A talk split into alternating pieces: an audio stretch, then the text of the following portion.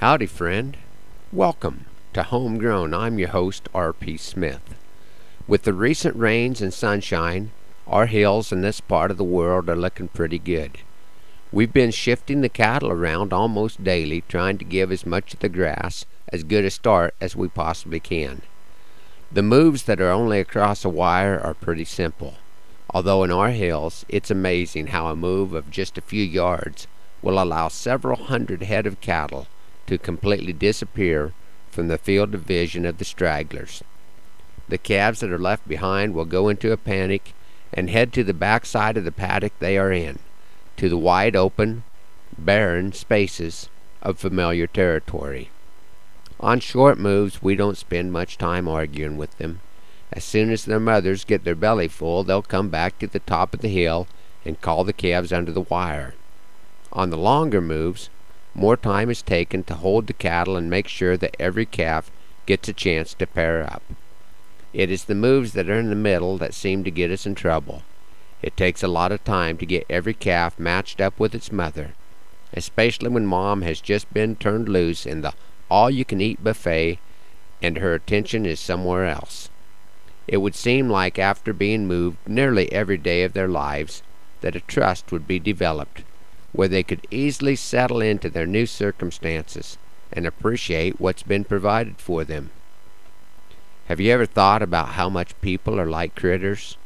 As the Lord was leading his people through the desert to the promised land, he provided them everything that they needed. But every time the situation changed, they were ready to head back to Egypt. My heart goes out to the folks in our state and our neighboring states that are dealing with the flooding, tornadoes, and even drought. As someone who is rooted pretty deep in a location, I can sure understand the desire to run to the back of the pasture and wait for things to get back to the way they were. As I was doing a little reading earlier this morning, a few lines from Colossians 3 stood out to me.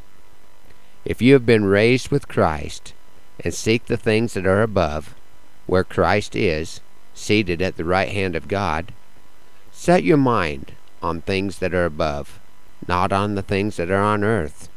For you have died, and your life is hidden with Christ in God. When Christ, who is your life, appears, then you will appear with him in glory. It's not an easy thing to be thankful and trusting when our world is turned upside down, and everything we know and trust is no longer in our field of vision. The best we can do is wait, listen, and seek Him. Christ will be coming back to call us and guide us under the wire. This morning, I'd like to share a Going to Grass poem that I call Paramount. Paramount was the word that I had heard the educated speaker use, and his application of the word confused me. It wasn't the one that I would choose. When I got home, I went to our one room school, being on the board I've got a key, to consult with Mr. Webster, the meaning of the word I would soon see. Of primary concern or importance, being first and foremost. In cowboy language, that translates to dig the hole before setting the post. Now I smiled to myself for wondering at the meaning of the word, 'cause any cowboy worth his salt that's moved a cow calf herd knows that getting there is just half the job. Don't be in a hurry to dismount, because it's first and foremost of primary importance. You still have to paramount. Thanks for riding along on Homegrown this week. The program that I mentioned a couple of weeks ago that was to take place in Sioux City has been called off due to the flooding.